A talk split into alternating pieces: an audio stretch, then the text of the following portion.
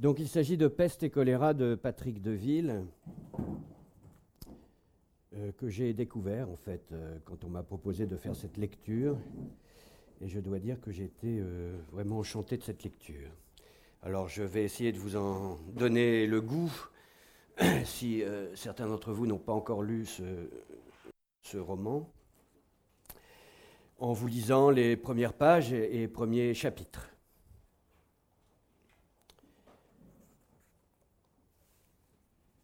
Le premier chapitre s'intitule Dernier vol.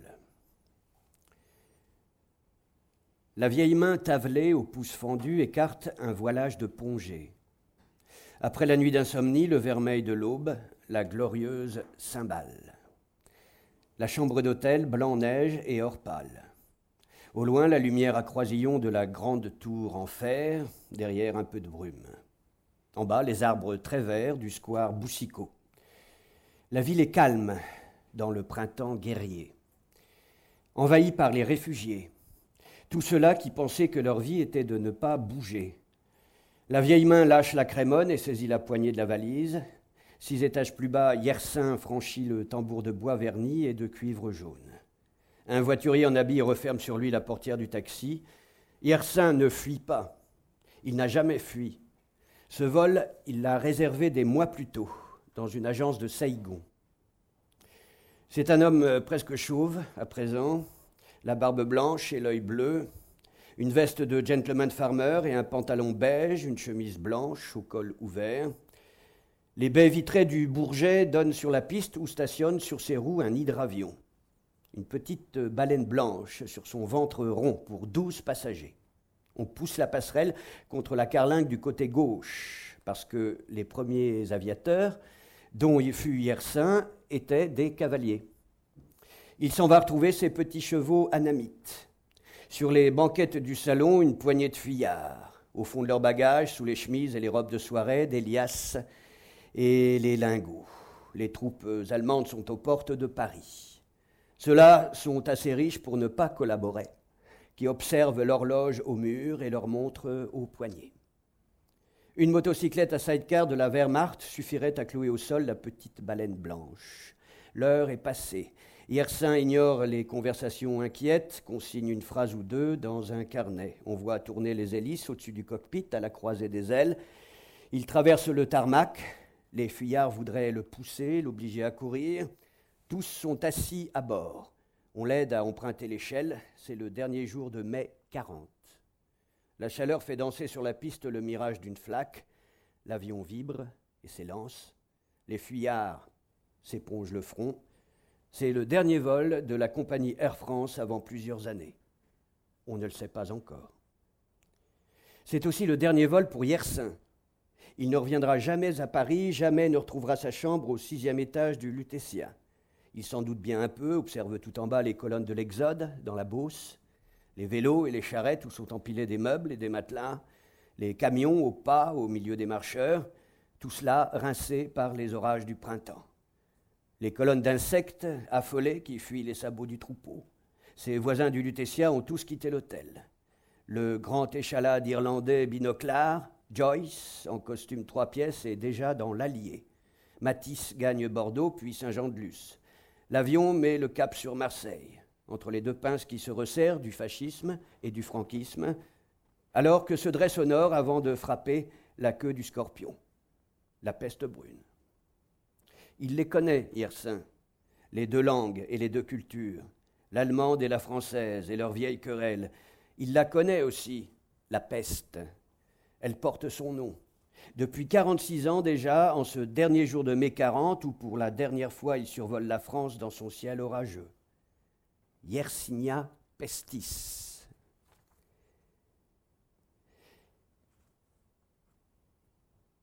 Le vieil homme feuillette le carnet puis s'assoupit dans le bourdonnement. Depuis des jours, il n'a pu trouver le sommeil. L'hôtel était envahi par les volontaires de la défense passive aux brassards jaunes. La nuit, les alertes. Les fauteuils disposés dans l'abri au sous-sol, au fond des galeries où sont allongées les bouteilles. Derrière ses paupières closes, le jeu du soleil sur la mer, le visage de Fanny, le voyage d'un jeune couple en Provence et jusqu'à Marseille pour capturer les insectes, Comment écrire l'histoire du fils sans celle du père? Celle-ci fut brève.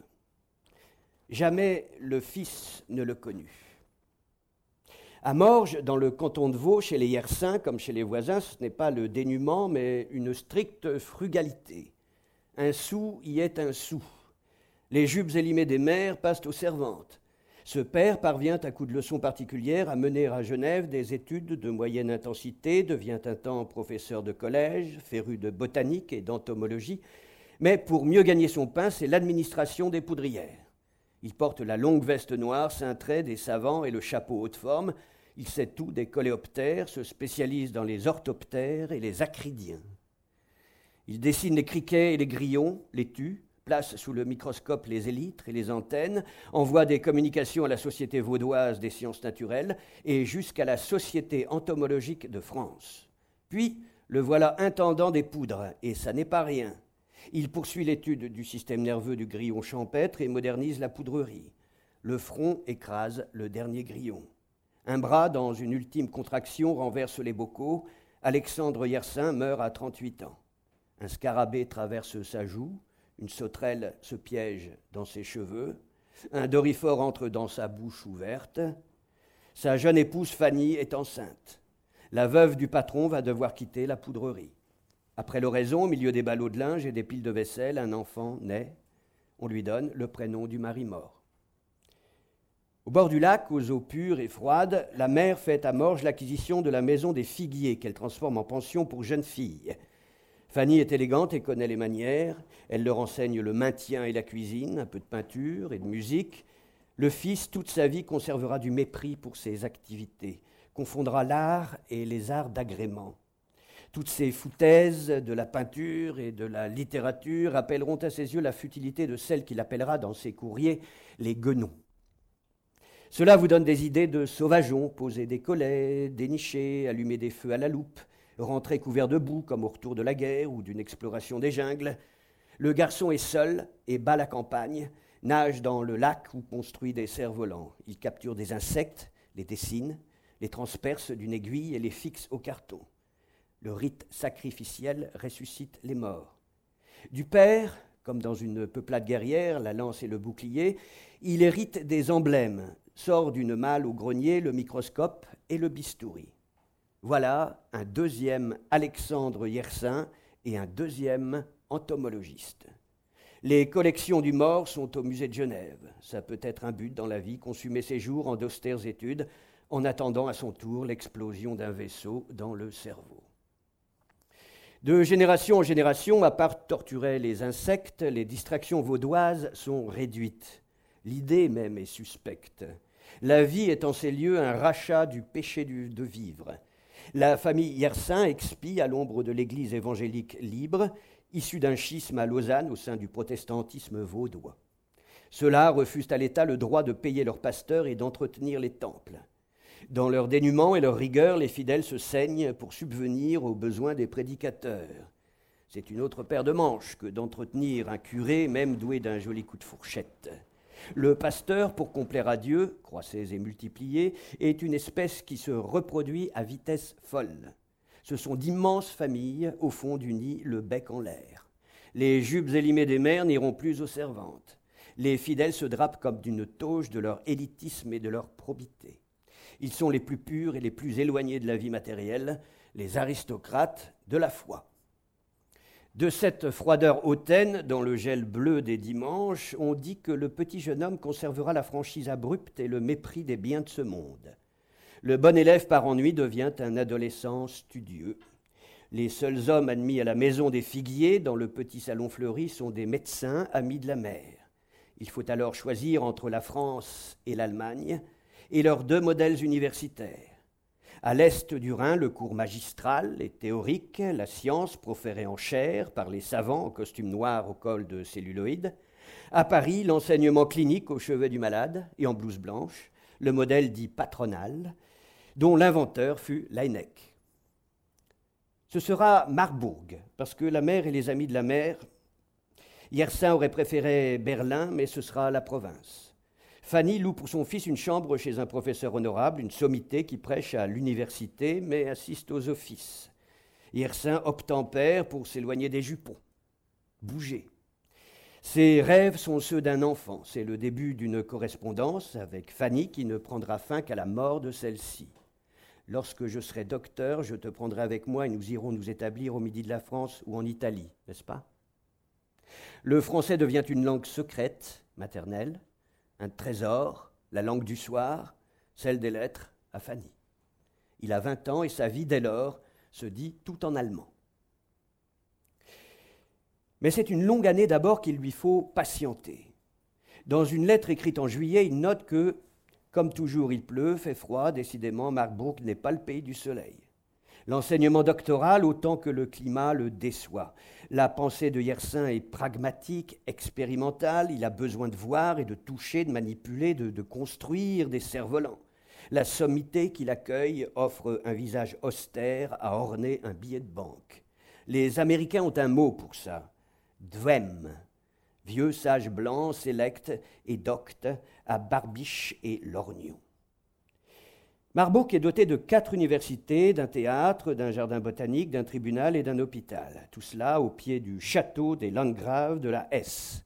Un enquêteur, un scribe muni de son carnet à couverture en peau de taupe, un fantôme du futur sur les traces de Yersin descendu à l'hôtel Tchosone, marchant dans les rues pentues sur les traces de la jeunesse du héros, le long de la rivière Lannes, retrouve sans peine la haute maison de pierre à Colombage, au cœur de cet îlot paisible de culture, sous le ciel gris et bas, au fond de quoi se morfond le petit jeune homme, à l'œil bleu sévère et à la barbe naissante.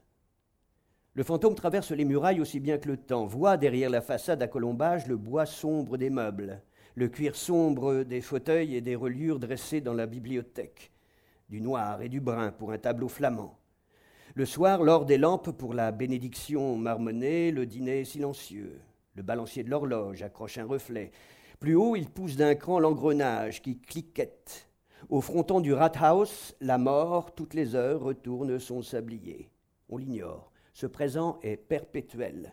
Le monde gagnerait peu à évoluer encore. Cette civilisation est à son apogée. Quelques détails peut-être à régler, des médicaments sans doute à perfectionner.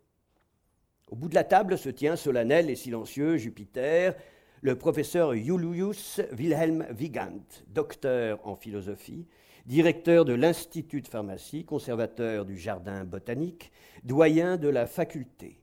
Le soir, il reçoit dans son bureau le jeune Vaudois. Ses attentions sont paternalistes.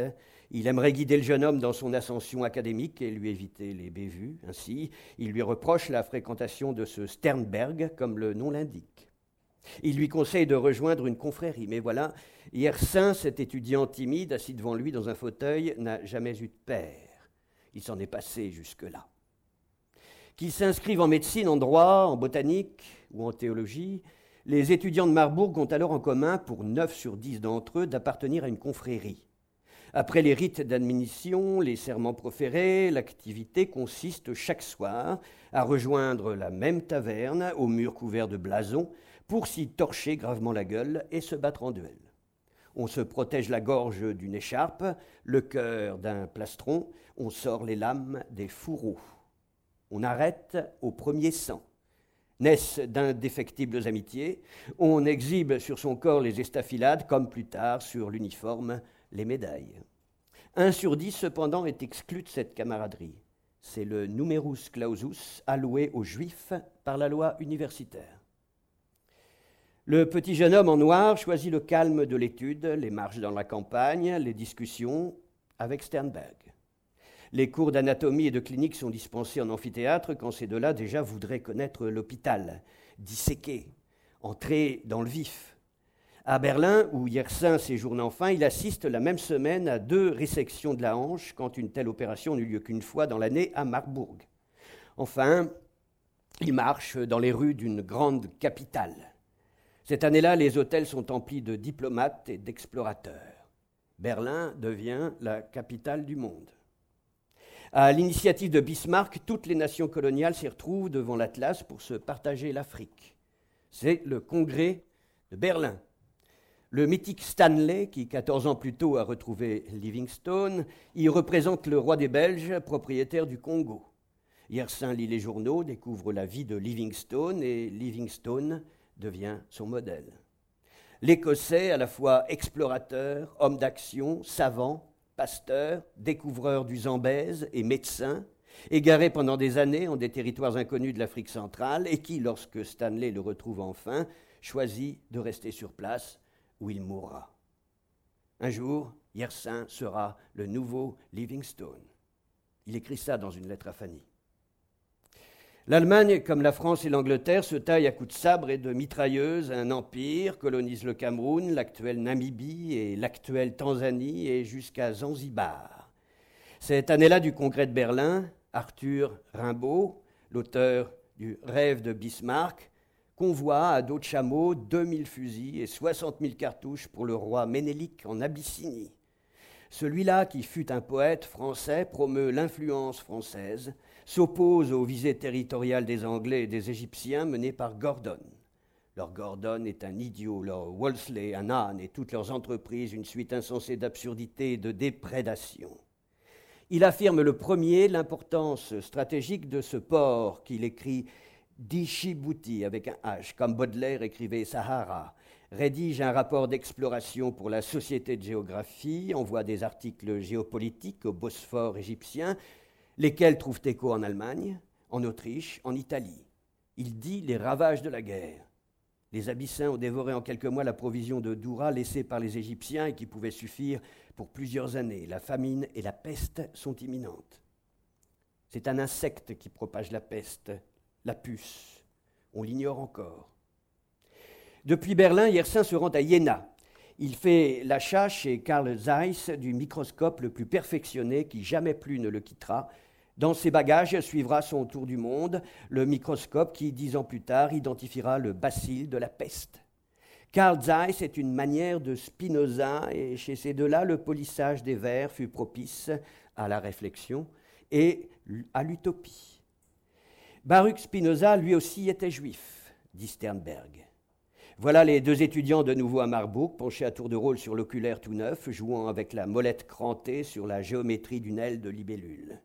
Yersin a vu aussi les violences antisémites, les vitrines brisées, les coups de poing. Dans les propos des deux étudiants se glisse peut-être le mot peste. On confond souvent, tant qu'on n'attrape ni l'une ni l'autre, la peste avec la lèpre. La grande peste du Moyen Âge, la peste noire, c'est 25 millions de morts qu'il faut rapporter à la démographie. La moitié de la population de l'Europe est décimée. Aucune guerre encore n'a jamais causé une telle hécatombe. L'ampleur du fléau est métaphysique. Elle dit le courroux divin, le châtiment. Les Suisses n'ont pas toujours été de débonnaires zélotes de la tolérance et de la modération. Cinq siècles plus tôt, ceux de Villeneuve, au bord du lac, ont brûlé vifs les Juifs accusés de propager l'épidémie par empoisonnement des puits. Cinq siècles plus tard, si l'obscurantisme a régressé, la haine est la même. On n'en sait pas davantage non plus sur la peste. Comment elle vient, tue et disparaît? Peut-être un jour. Les deux étudiants en foi en la science, au progrès. Soigner la peste, ce serait faire d'une pierre deux coups, dit Sternberg. Yersin lui annonce son départ pour la France. L'an prochain, il poursuivra ses études à Paris.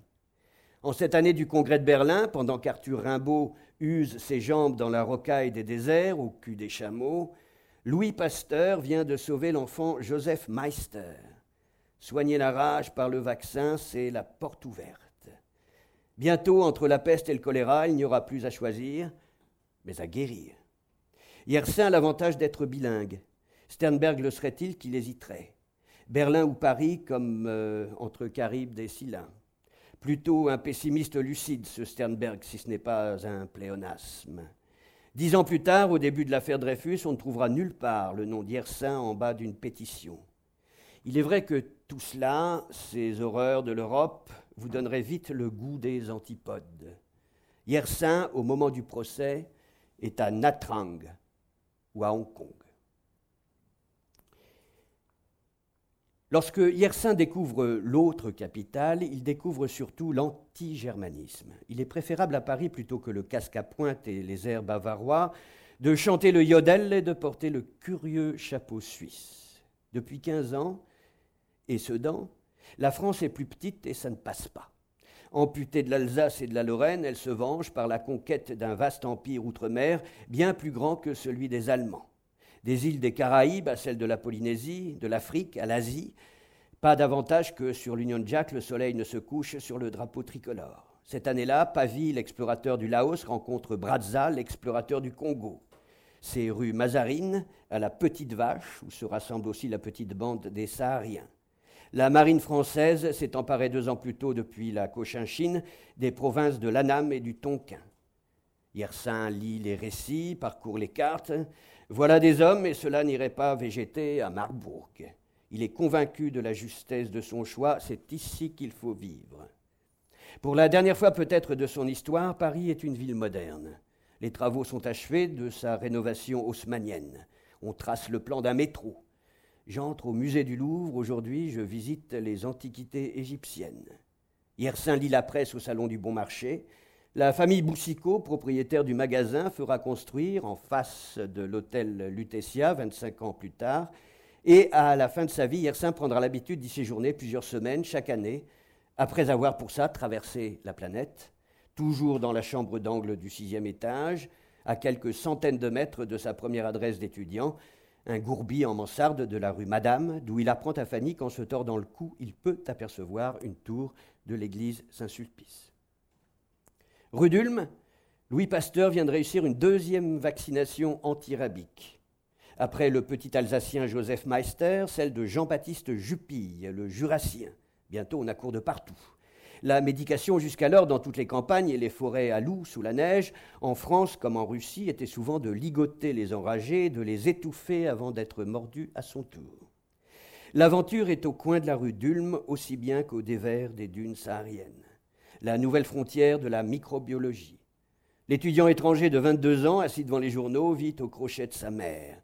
Il porte, comme tous les hommes d'alors, la barbe taillée court et une veste sombre, soupe au fond des caboulots où des prolétaires descendent leurs gorgeons en concluant que celui-là vidé, c'est encore un que les boches n'auront pas, et que ce serait idiot patron de leur laisser le tonneau. J'ai assisté à une violente dispute entre les ouvriers et un individu d'origine allemande, je crois, qui avait eu le malheur de parler sa langue natale. Il a été presque assommé. Pour l'heure, c'est lui qui mange de la vache enragée. Il s'inscrit au premier cours de bactériologie dispensé par le professeur Cornil. La discipline est nouvelle. Toute sa vie, Yersin choisira ce qu'il y a de nouveau et d'absolument moderne. Chez Pasteur, en quelques mois, on vaccine à tour de bras. En janvier 86, sur près de 1000 vaccinés, 6 sont morts, 4 mordus par le loup et 2 par le chien.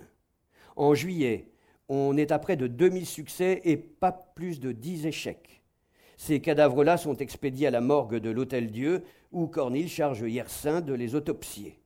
Le verdict du microscope de Carl Zeiss est sans appel. L'observation de la moelle épinière démontre l'innocuité de la vaccination. Ceux-là ont été traités trop tard. Yersin remet les résultats à l'assistant de Pasteur, Émile Roux. C'est la rencontre des deux orphelins en blouse blanche, debout dans la morgue de l'Hôtel Dieu, au milieu des cadavres des enragés, et leur vie en est bouleversée. L'orphelin de Morges et l'orphelin de Confolant. Roux introduit Yersin auprès de Pasteur. Le jeune homme, timide, découvre le lieu et l'homme, écrit cela dans une lettre à Fanny. Le cabinet de M. Pasteur est petit, carré, avec deux grandes fenêtres. Près d'une fenêtre, il y a une petite table sur laquelle sont des verres à pied contenant les virus à inoculer. Bientôt, Yersin s'installe auprès d'eux, rue d'Ulm. Chaque matin, une longue file d'enragés impatients se forme dans la cour. Pasteur ausculte, Roux et Grancher vaccinent. Yersin prépare. Il est appointé, on lui alloue un maigre salaire. Plus jamais il ne devra rien à personne. L'orphelin de Morges et l'orphelin de Confolant ont trouvé un père en l'austère savant du Jura. L'homme à la redincote noire et au grand nom biblique, un nom à guider les troupeaux vers les pâtures et les âmes vers la rédemption. Devant l'Académie des sciences, Louis Pasteur, malade et encore administrateur de l'école normale supérieure, conclut son exposé il y a lieu de créer un établissement vaccinal contre la rage. La ville de Paris met à sa disposition provisoire une bâtisse déglinguée de briques et de planches de trois étages, rue Vauquelin, et la petite bande s'y installe à demeure. C'est le début de leur vie communautaire. Sur cours des écuries, des chenilles, la salle d'inoculation. La bande à pasteurs squatte les chambres dans les étages. Roux, Loire, Grancher, Viala, Wasserzug, Metchnikov, Afkin, Yersin. Celui-là est ombrageux et fronce les sourcils quand on l'appelle Yersin, comme Afkin à cause de son accent. Il quitte chaque matin la maison pour aller suivre ses cours de médecine rue des Saints-Pères. Le midi, il déjeune dans un petit rade de la rue Gay-Lussac. Il choisit pour sa thèse la diphtérie et la tuberculose qu'on appelle encore en poésie la phtisie. Il mène des observations cliniques à l'hôpital des enfants malades, effectue des prélèvements au fond des gorges enflées, extrait des membranes, essaie d'isoler la toxine diphtérique, lit dans les revues les récits des explorateurs. Une souscription internationale est ouverte à la Banque de France au bénéfice de Louis Pasteur. Les fonds affluent. Le tsar de Russie, l'empereur du Brésil et le sultan d'Istanbul envoient leur écho, mais aussi des petits gens dont les noms sont imprimés chaque matin dans le journal officiel. Le vieux pasteur en parcourt la litanie. Il pleure lorsqu'il voit que le jeune Joseph Meister lui envoie trois sous. On acquiert un terrain dans le 15e arrondissement. Roux et Yersin, chaque semaine, inspectent les travaux rue Dutot, rentrent rue d'Ulm et retrouvent la petite bande dans l'appartement de Louis Pasteur et de sa femme, où les plans sont déroulés.